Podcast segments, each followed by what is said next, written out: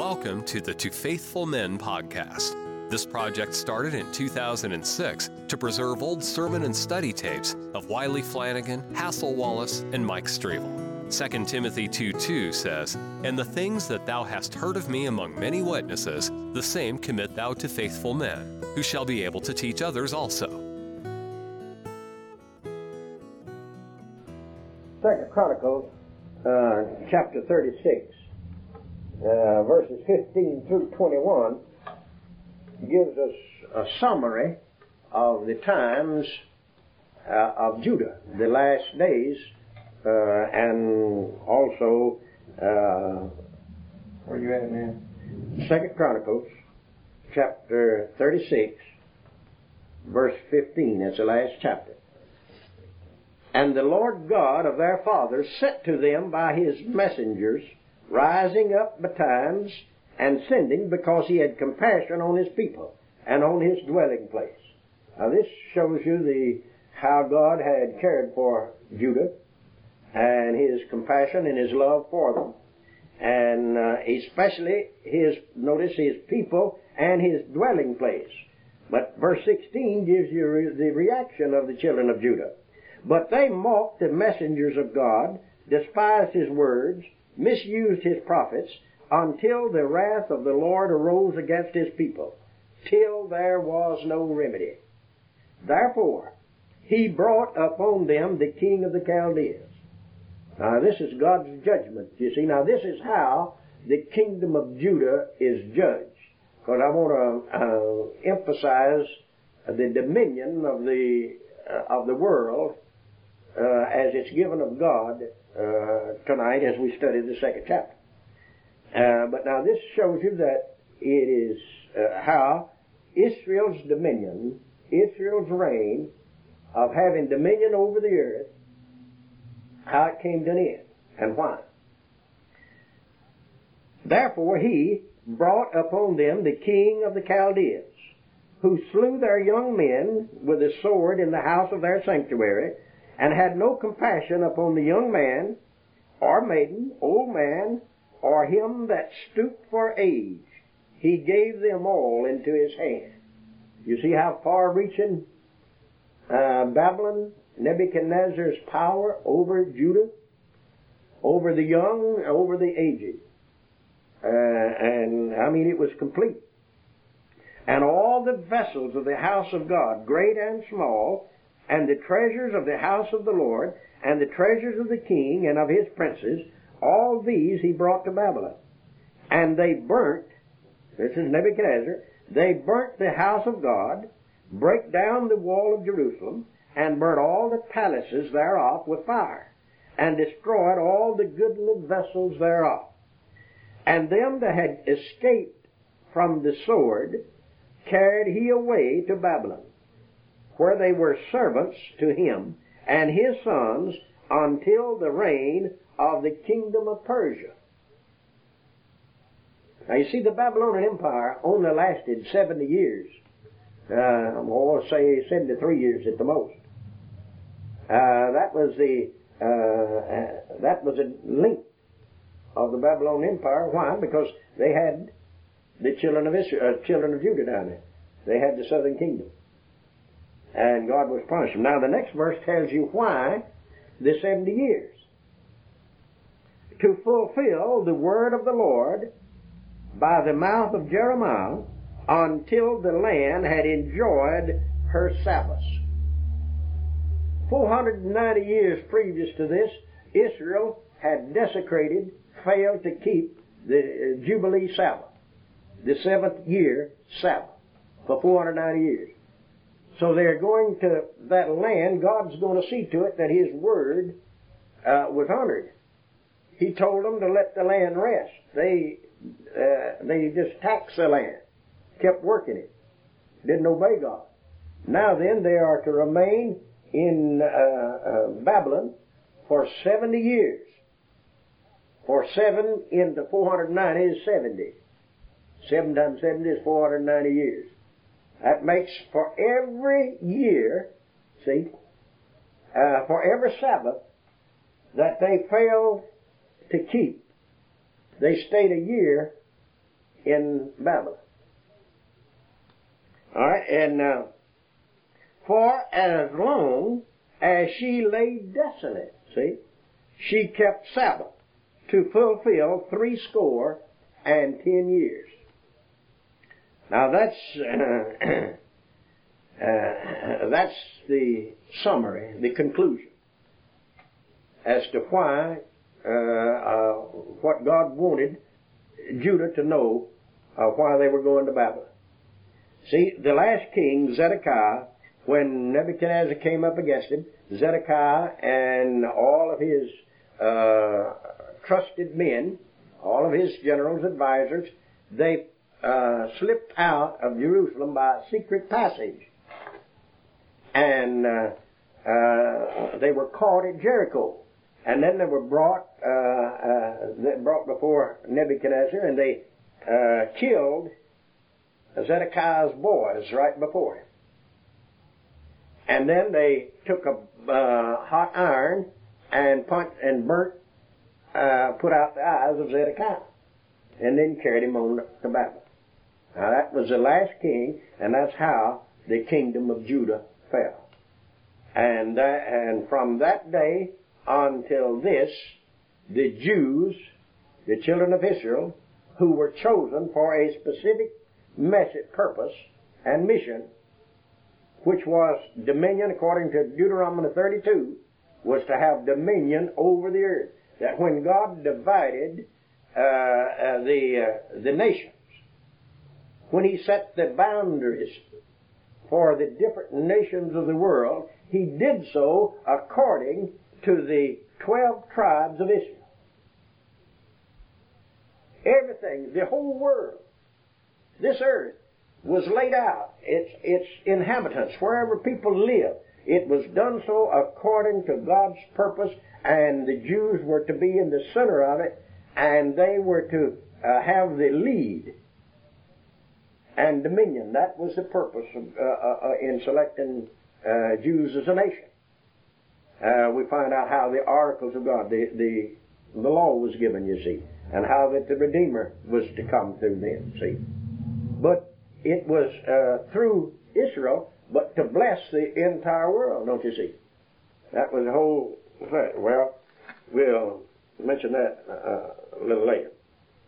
All right, now then, tonight we come to chapter 2, Daniel. Uh, we Chapter 1 is simply a, uh, an introduction to the to the entire book. There are 12 chapters in Daniel, and if you divide the uh, divide it in half, you'll have six historical chapters and six prophetical chapters. And yet, uh, in the main, uh, chapter two is a, a, is certainly prophecy. It's a foundational prophecy of uh, of the Bible. From the times of the cap- Jewish captivity, uh, Daniel is the primer of prophecy. It's if, if you don't know Daniel, uh, you'll never uh, be able to understand uh, Zechariah, Zephaniah, Ezekiel. See, Ezekiel was a, a prisoner, uh, a captive in Babylon. He was a buddy of Daniel in uh, in Babylon. Though Daniel was a man, was a statesman. He was a leader. He was a man in position of power all the time. Whereas uh, Ezekiel was a priest among the the uh, uh, the Jews in Babylon, and of course that's when the synagogue came into being down in Babylon. They they had no temple and they couldn't worship. Yet the uh, religious Jews kept uh, the uh, the ones that believed in God. They kept their meetings. They kept their study of the law and the Bible. They what they had why, that's uh, that's how they the tradition and the custom uh, in the New Testament times about the synagogue, why they had it, and, and its uh, importance. But now, chapter one, uh, verse, verse one tells us that Jehoiakim was king of Judah. Tells us that Nebuchadnezzar was king of Babylon. It tells us that Nebuchadnezzar came against uh, Jehoiakim And that verse 1 tells us that Jehoiakim had already reigned for three years when this took place. Alright? Uh, verse 2 says the Lord gave Jehoiakim into the hands of Nebuchadnezzar. It shows you how that God is in control of the affairs of this earth, the kingdoms of this world. God gave uh, the, the rulership to uh, Nebuchadnezzar. Well, then uh, in the next uh, cha- verses uh, 3 and 4, uh, the children of Daniel and the three his three buddies uh, it describes their countenance, their character, their conversation, and their capabilities, all given in the next uh, few verses. Then you have, uh, then comes the request, the conversation between Daniel and uh, the uh, uh, the eunuch who was in charge of uh, the wise men. See, Daniel and these three boys gave, uh, they were already uh, knowledgeable about science. And they already showed uh, uh, evidence, gave evidence of their wisdom, being wise. So they must have been somewhere between 18, 20 years of age at least, see, when, when they were, when they were brought uh, to Babylon. So if they stayed there, and they did, you see, 70 years, 70 plus, say, 20, that'd be 90. So uh, Daniel, uh, when we get to the end of Daniel here, Daniel will be 90 years old. When Daniel was put in the fire, uh, fiery furnace, he was uh, he was an old man. He wasn't a boy. We'll see. We'll notice that as we go along. But then you see Daniel's purpose, his portion, his proof, his purity, and the uh, uh, the prince, uh, the man that he had to deal with. Then in uh, verse 17 uh, is one of the most important verses in in the book of Daniel, uh, ver, chapter one, one seventeen. These four children, God gave them knowledge, He gave them skill, he gave them understanding, and to Daniel he gave a double portion of understanding dreams and visions. Then, uh, verse 18 through 21 uh, tells us the uh, after these boys had uh, finished their seminary course, they had a three-year course in studying Chaldea in the language. They had a three-year preparation to be uh, servants in the government of, in the Babylonian government, Nebuchadnezzar wanted them as uh, to rule over the Jewish element, to keep peace uh, uh, among the captives, you see. Uh, so Nebuchadnezzar came and he looked at them. And then he saw that Daniel was uh, uh, stood out head and shoulders above the other three even. And he gave him a place of power. All right. Um, so now chapter 2. Uh, now, in the meantime, while all of this was uh, making history, Nebuchadnezzar went up to Carchemish uh, and defeated the Egyptians. And, uh, and that was in the fourth year of Jehoiakim's reign. See, he went against the first part of chapter 1 took place in the third year of Jehoiakim's reign. So after he got back, why then here this uh, Pharaoh Necho, he went on up. He was headed for Carchemish, see. So Nebuchadnezzar goes after him. He defeats the Egyptians, and from that day till this, Egypt has been uh, second-rate, uh, fourth-rate power as far as that's concerned. They'll, and and God said there'd never be a world power uh, anymore. Now, uh, chapter 2 begins with Nebuchadnezzar returning from that battle.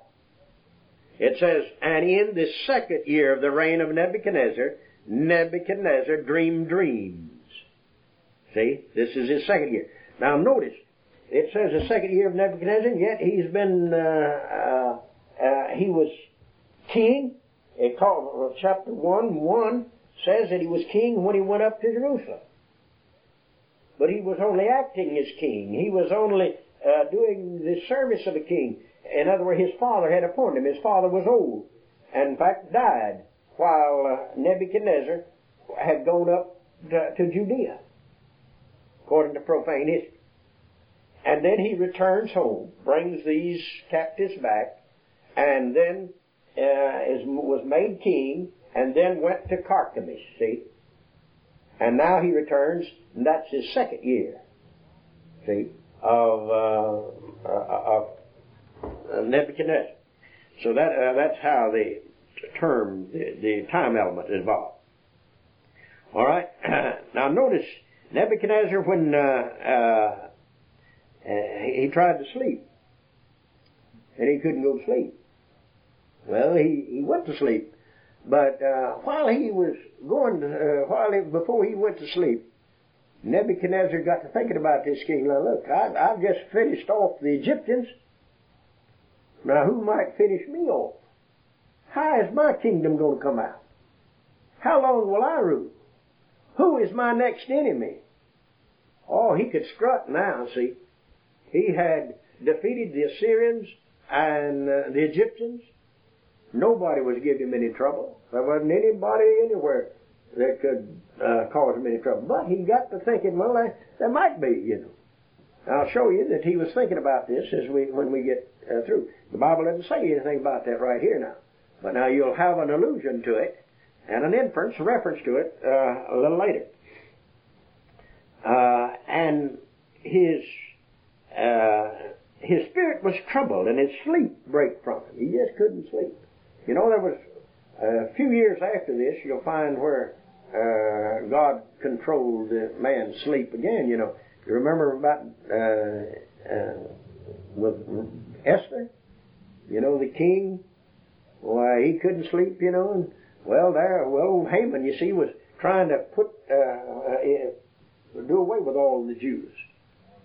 Yeah, see, Mordecai was the Jew, but now old Haman was Mordecai's deadly enemy. See, but the king Ahasuerus, King Ahasuerus, which was Xerxes, uh, he uh, was friendly to the Jews. Uh, see, Esther was his his favorite uh, woman, and uh, so, uh, but uh Haman had got that tricked the king, you see and uh, and had given him permission to put to death all of the Jews throughout the land. But then, uh, for some reason, you see, he couldn't sleep.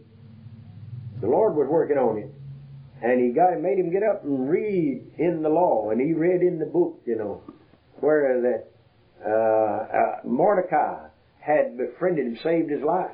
You see, and uh, as a result of that dream, why, that saved the physical uh, lives of the Jews, the natural Jew, uh, for that period. Now then, this dream, Nebuchadnezzar uh, couldn't sleep, and then the king commanded to call the magicians, and the astrologers, and the sorcerers, and the Chaldeans, for to show the king his dreams.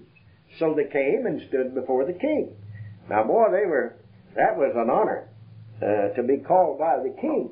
And these old boys, you know good and well, they was ready for they was ready for him to to give them a raise, you know, to set them, give them power, put them in the kingdom.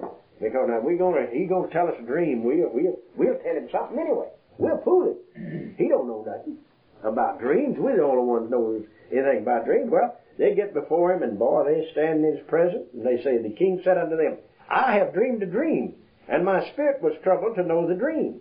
Then spake the Chaldeans to the king in Syriac. Now here's where the book of Daniel begins uh, being written in Aramaic.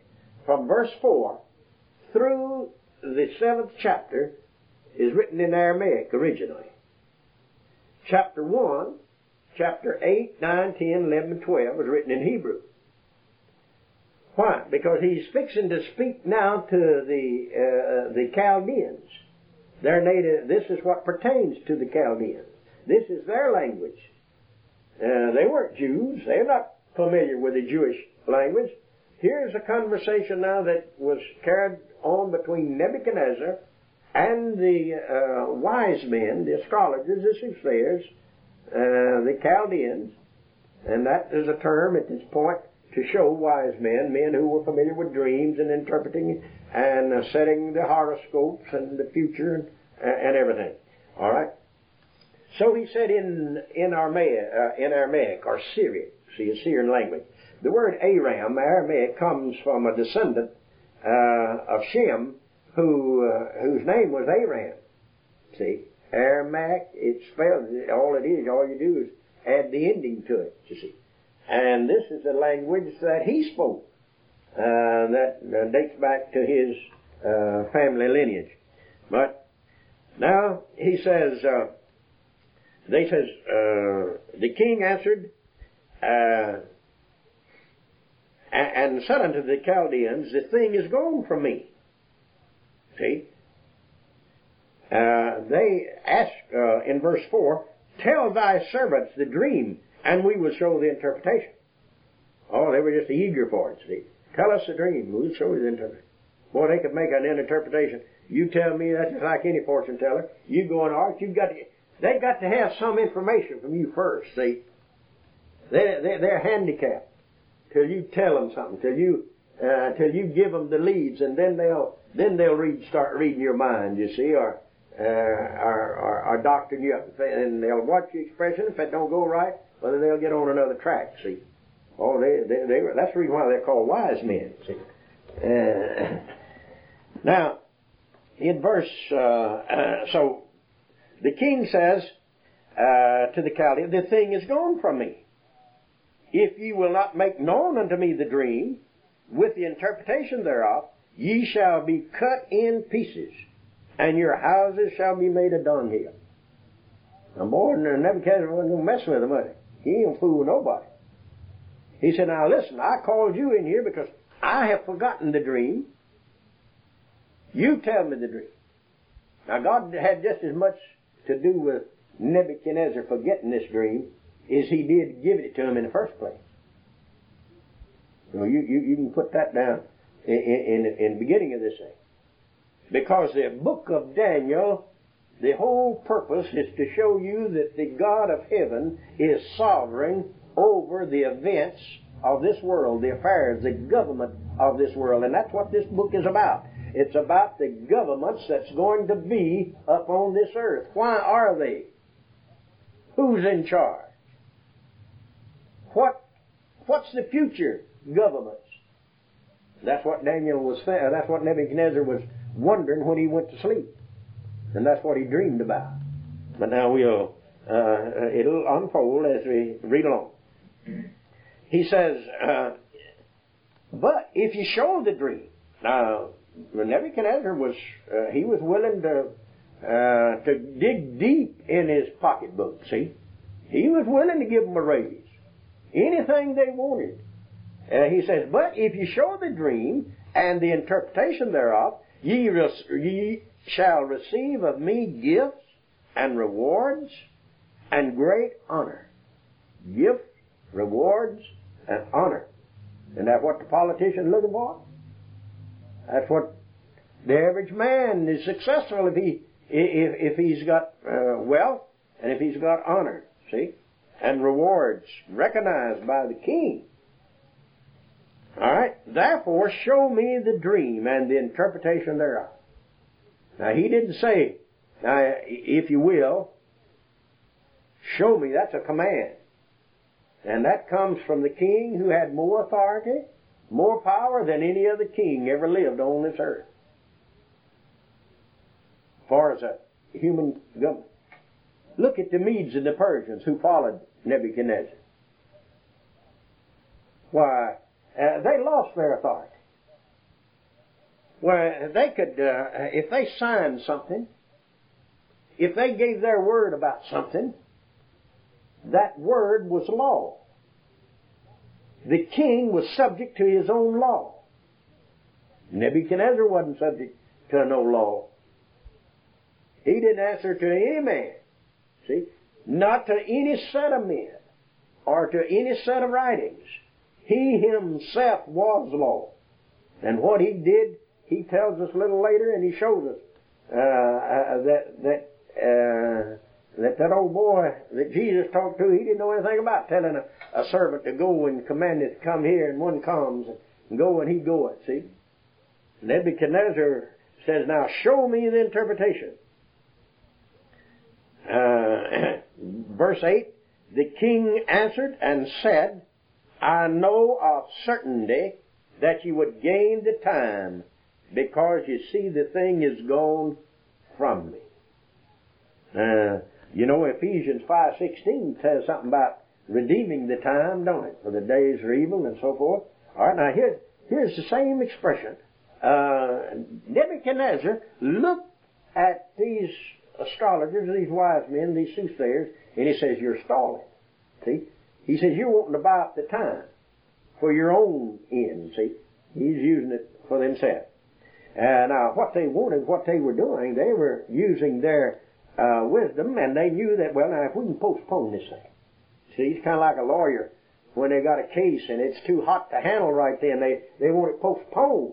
They want the atmosphere to change. They want maybe his, uh, maybe his disposition will change. Maybe, maybe he'll relent and not be so fierce.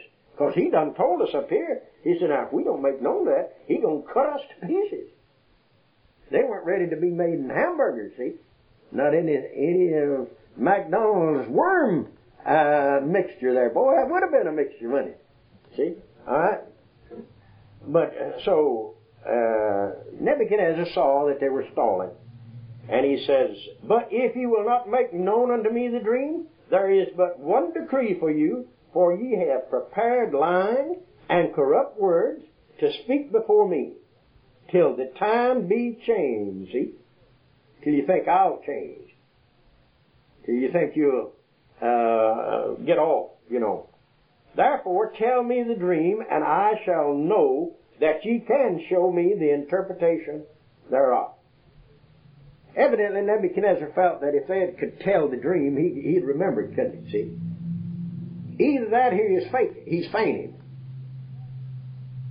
I believe he, he actually forgot the dream.